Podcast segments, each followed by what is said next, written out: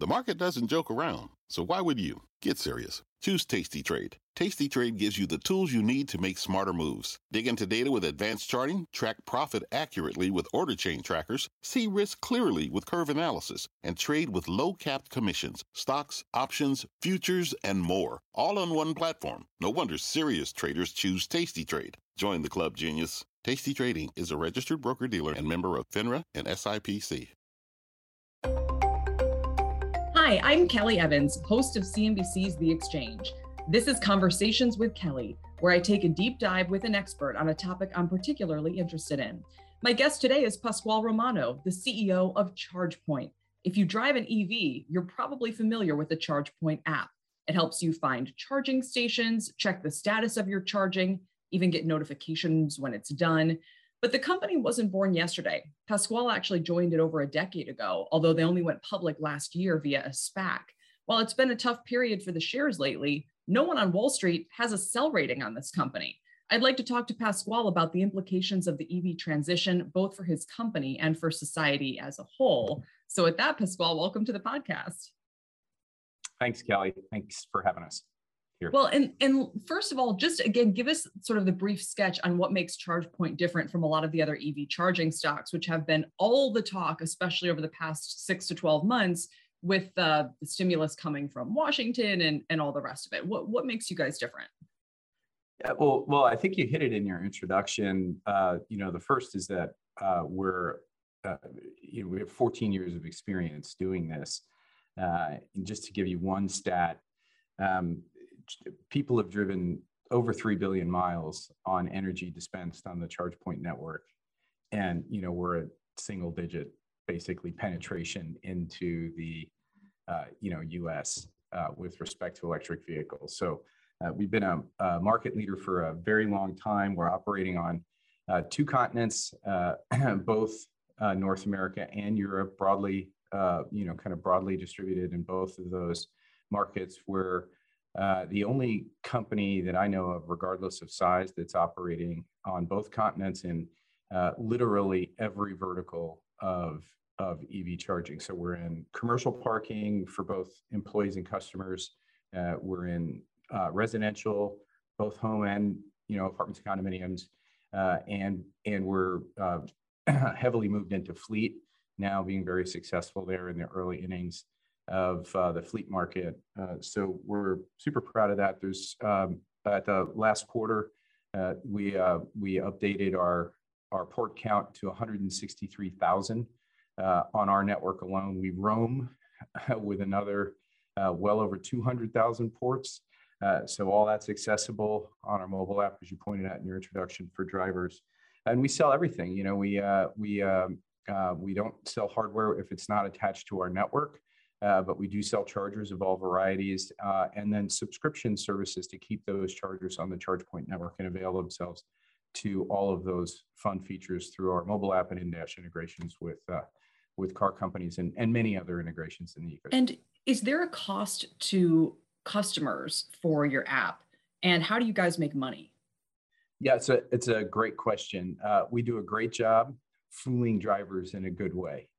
Uh, everyone that drives an EV that downloads the ChargePoint mobile app to be able to use stations that are operating either under the primary brand of ChargePoint or the ingredient brand. We have a lot of uh, a lot of customers that uh, want to have their own brand on the station, so we uh, uh we do we do enable us to be a subordinate brand uh, out there, especially in the fueling and convenience sector. But we don't own those stations, and we're not selling power and making money on power. We affect that transaction for our customers. So as a result, everyone gets what they want with our business model. That's the key is everyone gets what they what they want and need. The business needs the flexibility to use it as either a direct revenue source, but in many cases because energy is so cheap relative to gasoline, they use it as an enticement to their retail establishment or whatever else the business is doing on the site.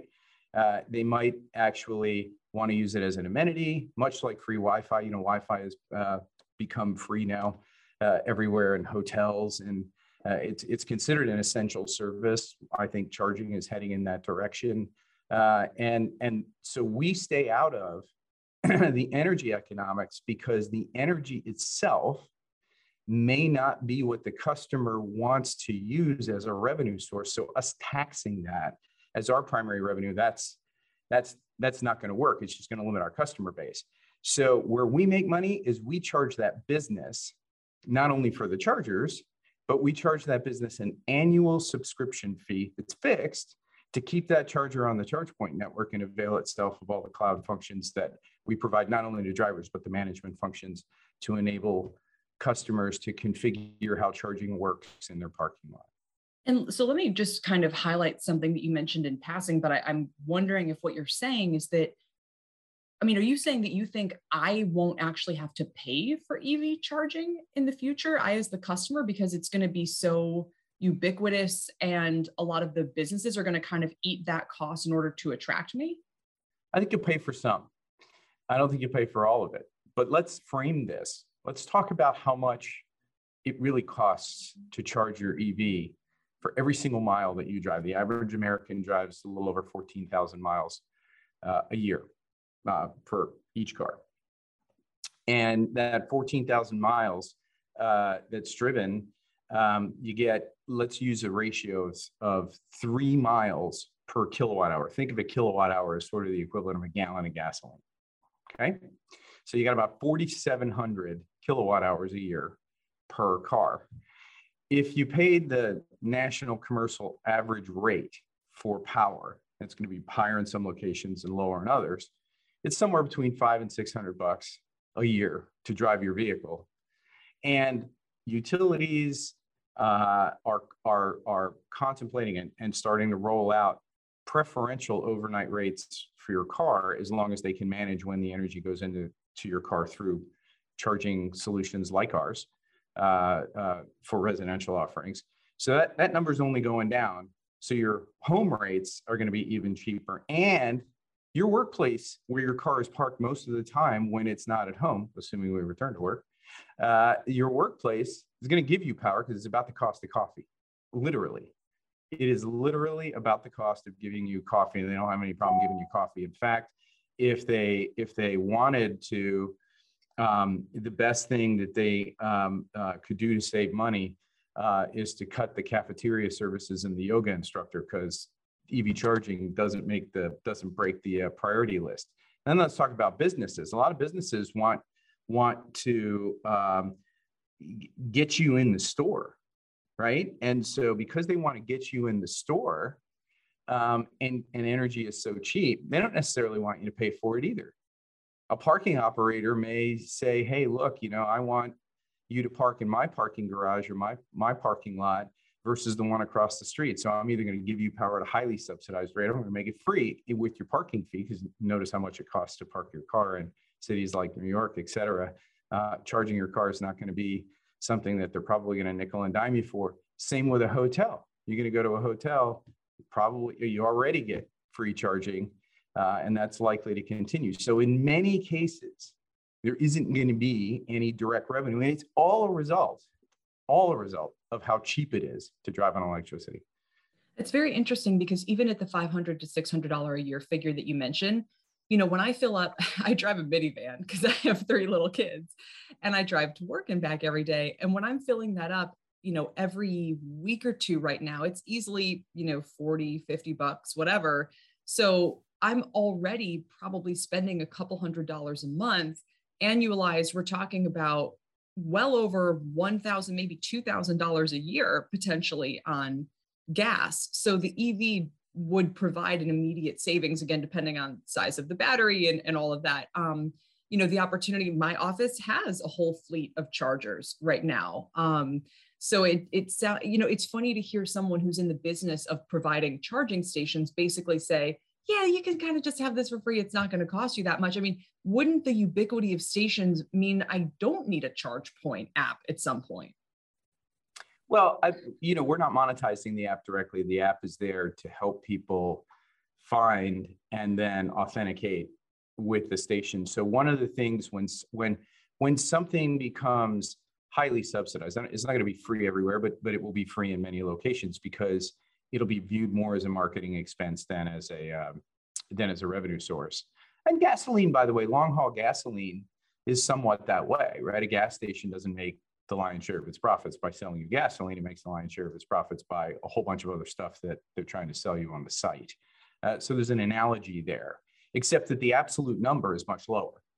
So it's about a fifth as expensive to drive on electricity and heading south because cars have some discretion as to when they take on the fuel. So what this means for us is it becomes more and more ubiquitous as we're already, you know, we've already dispensed over 3 billion miles worth of electricity on our network. And we're at, like I said, we're at like 1% penetration into the US install base of vehicles, right? So when it's everywhere and, and you need less of it, um, it, it, will be ubiquitous, but you'll still need that app to authenticate because people in exchange, in exchange businesses, in exchange for giving you highly subsidized or free power, are going to want to know when you showed up in the parking lot because they may tie it in with their loyalty card programs, with their parking gate operations, et cetera. And they're going to want to make it easy. That's why we're integrating with so many, so many companies in the ecosystem. So many. Yeah. We just, we just made mean, an announcement with WEX, for example, on the fleet side, but there's a million others. Well, just to sort of think through the retail aspect of this, at some future point when I drive an EV, if I could pull up to Target, you know, through your app, either have it charging while I'm waiting for someone to drop groceries in my trunk. And I mean, I mm-hmm. can see how that's in an all inclusive experience.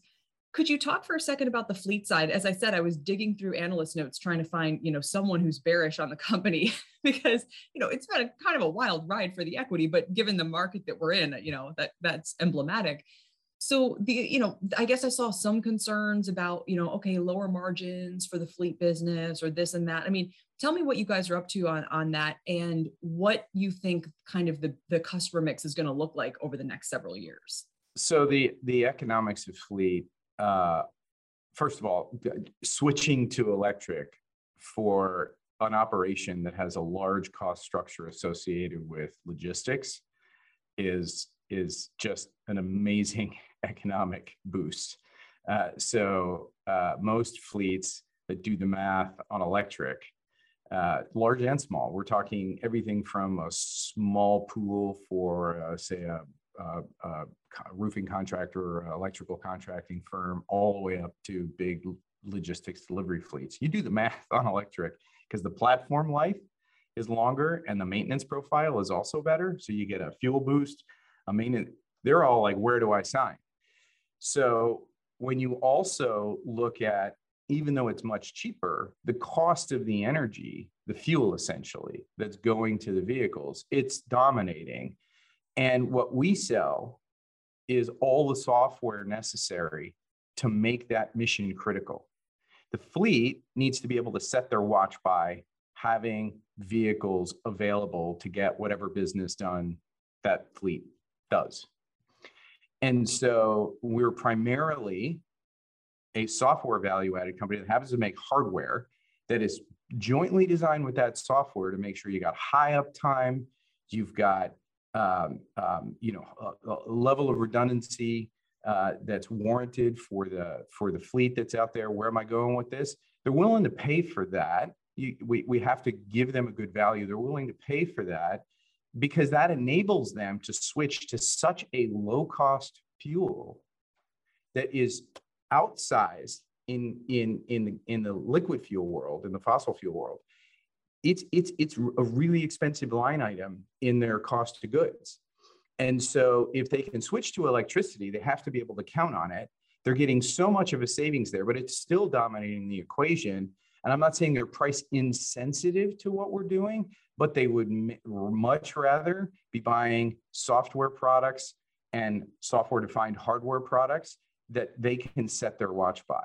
And right now, they need a trusted partner that understands electrification. They're they're completely conversant in the fossil fuel world. The electric fuel world is new to them. And so they're looking to companies like us to be partners. And we think that that's going to support a healthy margin structure uh, for, for that segment. And how did you become? I mean, are you personally a specialist in kind of electricity? I know you have a a Harvard background. I think I saw an, an MIT master's in there somewhere. Um, mm-hmm. You know, what was it that kind of propelled and motivated you to get involved with this space and this company over a decade ago? Um, you know, I'm not an energy uh, person by a long resume, but I'm an I'm an engineer and a product person um, through and through. I mean, I, I, I just intellectually curious. I'm much more of an engineering generalist. Um, my degrees in my undergraduate degree, mentioned, is from Harvard, but it's in computer computer science. Graduate, my graduate degree from MIT is in uh, signal processing, uh, digital signal processing, and I worked on, uh, believe it or not, uh, uh, the uh, standards working groups that were trying to come up with the first version of, you know, how you get an MP3. Yeah. Right? There was an MP1, and I worked on MP1 before it was MP1 with labs all over the world uh, trying to figure out how to make digital video work. We're sitting here on a Zoom and we're, we're just forgetting that, you know, way back in 1989, this was not possible. This was considered, you know, a moonshot. Uh, and then I, I, I, like new markets. So what I did was I, I, I always, always, the only consistency in my jobs have been I've jumped in before a market was developed and dwelled for a very long time because I enjoy that. Uh, so as, as if I'm going to, I don't know if this is going to uh, uh, make people think I'm crazy or not. I've never taken a break since grad school. So I've never taken as much as a week off in between jobs, literally. Oh my gosh. From one to the next. I've, and I've only had four. This is my fourth. uh, I'm not a kid. So um, you know, I've been, been at this for over 32 years. So, so uh, you know, my dwell time per job uh, is a very long time because it takes a very long time to develop a market. I've been at ChargePoint; it'll be 11 years here in a couple of weeks, uh, and uh, you know we're just getting started. I mean, we're just getting started. We're you know one percent penetration, right? So, and, do you like then? Well, it's funny because in some ways I go, well, you're kind of reaching your typical tenure, you know, here, and maybe maybe now that EVs have arrived on the scene, you feel like it's project complete. But then it looks like to you, you guys are just at the very beginning of this journey still. Yeah, well, what what you know, not just myself, but I think our our board, our employees want to do with with ChargePoint is to is to keep growing it. There's a lot of adjacencies to charging. You know, we're in we're in uh, you know the fleet space gives us is the newest example of we took our technology, our platforms uh, from the commercial uh, charging space. You know, helping businesses serve people like us uh, as their employees or customers. Well, we took that into fleet. Uh, there's incredible platform leverage there, but there's continued platform leverage into other areas. And I think if you keep, um, you got to keep pouring stuff in the top of the funnel of a company in a measure in a measured way. You could you could blow it apart by introducing too much chaos too too early. But if it, you know our goal here at ChargePoint is not to just be in primary charging technology forever. It's to continue to add to that mix in a thoughtful way that leverages what we're doing, leverages our our sales force and the relationships that it forms with customers and our channel partners, et cetera. So you'll probably see us in the long term uh, expand, you know, you know, into adjacencies and keep adding to the mix. And and that's what keeps it fun. We're, you know, this is one of these things where it's once in a lifetime because what company g- give me a space forget about chargepoint give me a space that you can think of that can grow at the rates we're growing at for 20 years and because we're I mean, look at the penetration rate as as as i've said many times in a lot of these forums before there's about 280 million cars on just the us roads but let's europe's a little bit bigger actually but call it about the same size and it's a big world out there beyond even those two continents let's just take the US market at 280 million cars. Um, if you wanted to, uh, if 100% of the cars tomorrow were electric, it's a 20 year change out, change out cycle. It, meaning if you sold 100% starting tomorrow. Right. Like if, if in the year, if in the year 2022 every single new car sold was an ev you think it would still take 20 years to replace the existing fleet yeah it could go it could go a little bit faster but not much and here's why I, here's why it could go faster in the outer years you, you you get an incredible residual value squeeze on fossil fuel vehicles. Cars last a while. They have multiple owners. Uh, there's a healthy used market out there on vehicles. Uh, it's an expensive proposition for most people to own a car. So, as a result, as the residual value drops, it entices consumers to get out of their gas car earlier because they're worried that it's not going to be worth as much with each passing day. So in the outer years, call it a decade, you know, somewhere between, you know, let's call it around 10 years from now, when you've got, you know, you're you're a ways into the transition. There, there's no lease market for for a fossil fuel car. There's no lease market because the residual value is going to be called into question. So there is right there, it's going to destroy the financing universe around vehicles, not to mention consumer confidence. So it could, you could get early retirement happening earlier uh, and, and it could push it faster than 20 years. Is it going to be 10 years? No, it can't be. Uh, just because you're not going to have the production capacity. Eh, auto OEMs aren't going to bring the production capacity online to swallow a rapid transition bubble only to be left stuck with unrealizable capex and, and production capacity in the long term. There's only so much you can do in the short term, and there's only so much early retirement you can entice with the existing vehicles. Fleet will go faster because you get higher utilization of the vehicle and you've got a more concentrated buying universe. You've got business buyers. Fleet will go faster than 20 years.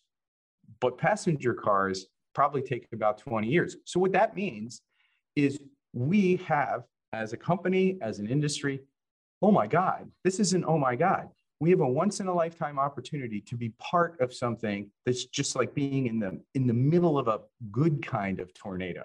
Right. right? No one at ChargePoint wants to miss that. So, so that's and then you know your comments on stock price, that's how we look at it. Yeah. That's, this is the tornado we're in the middle of. I have I have a couple of, of different questions for you. Since you mentioned that one, let me ask this one first. Um, any regrets about going public via SPAC? Because we've seen sort of a shakeout in um, a lot of those names. Or what would you say are some of the are there any regrets that you have about the the sort of timeline of going public or maybe having done it a different way or any anything that you would sort of add there well that's a really really good question. Um, the uh, you know I think about you know hindsight is twenty twenty. Um, I would not question the timing um, because the market was ready uh, because of all of the uh, I think awareness being raised around the EV transition and the question marks being removed as to what the next generation drivetrain technology was going to be for all of us.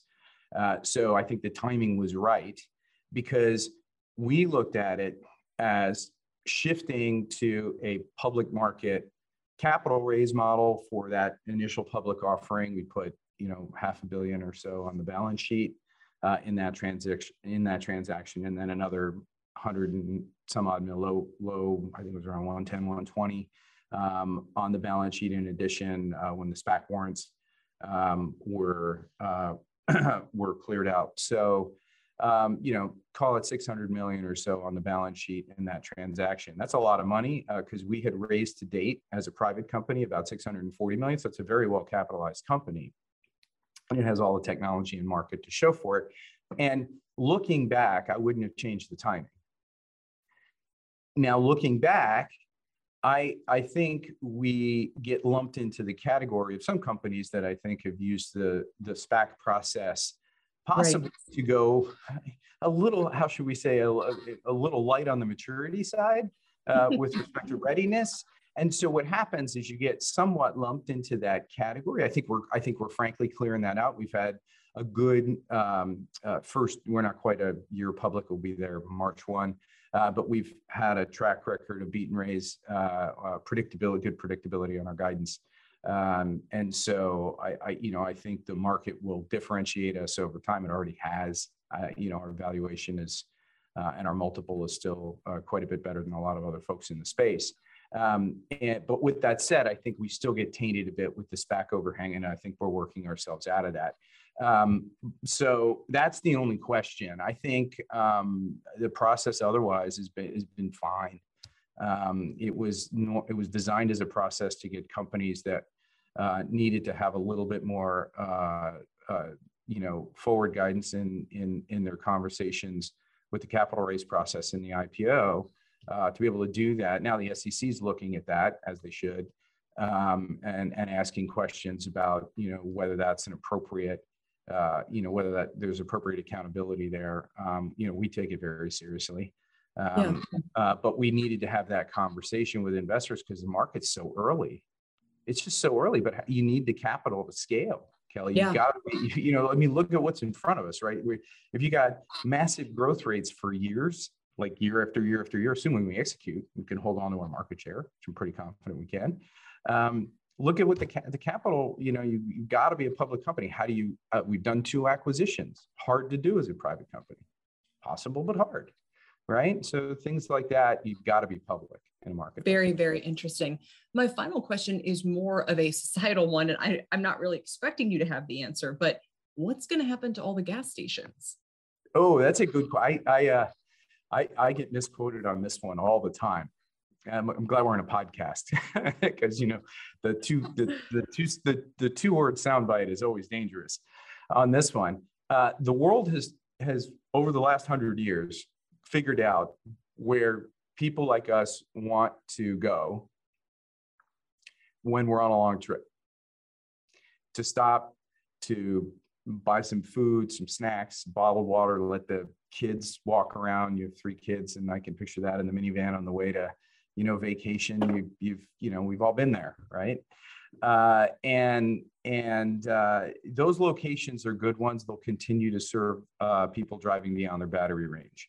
There's a little bit of need for around town fast charge uh, for when you just, you know, you, you have an unplanned longer trip and you need to top off real quick. But there isn't much need for that. Um, and so, you know, the metro area gas station that's serving local driving, well, your primary fuel is moved to home and work. That's where you're getting and around town. That's where your primary fuel's coming in. And it's because you don't have an EPA regulated fuel that you can't put a tank of in your house. You got electricity in your house. You got electricity at your apartment. You got electricity at work. Your car's parked 94% of the time. So you're going to take on fuel there. So what it says is that the fuel market from a revenue perspective has gotten a lot, is, is a lot smaller. Driving the same miles is a lot smaller when you're on electricity. And then it's more diffuse where you can take on fuel that isn't, you know, kind of like a, a, a gas station site where it's highly concentrated. So it says most gas stations that are serving local area markets have to transform themselves, and only a few will make it, into urban charging depots to serve uh, taxi or TNC fleets, you know, Uber, the Ubers and Lyfts of the world, et cetera, because those folks are, are sort of more like a fleet in that they need fast charging to keep that asset continuing to circulate. That's not a lot that's n- not a lot relative to how many gas stations are out there trying to fill up your car. And I haven't driven a gas car in a while, but my old cars, uh, and and uh, and and so a lot of them have to rethink. But the ones that are positioned for long haul driving, it's better for them because you dwell longer. Even with the fastest fast charge, you're going to dwell a little longer, and you're more likely to buy something when you do that.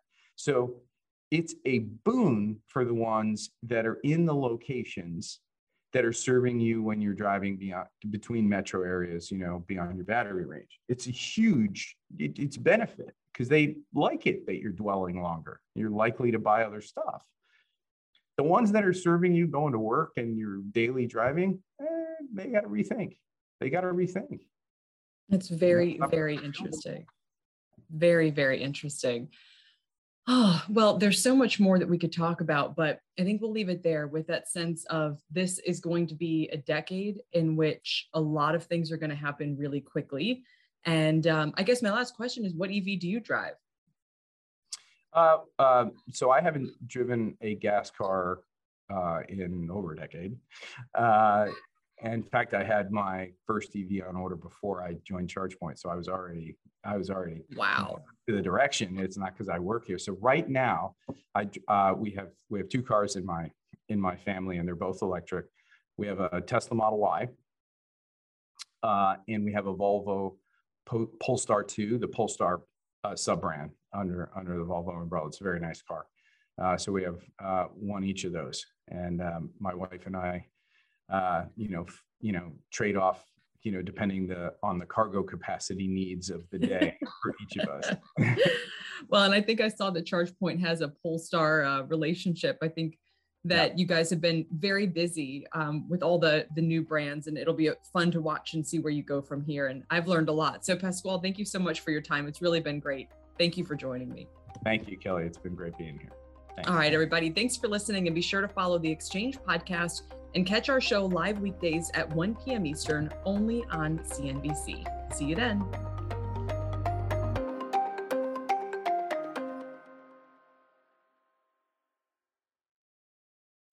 What's on the horizon for financial markets? At PGIM, it's a question that over 1,400 investment professionals relentlessly research in pursuit of your long term goals.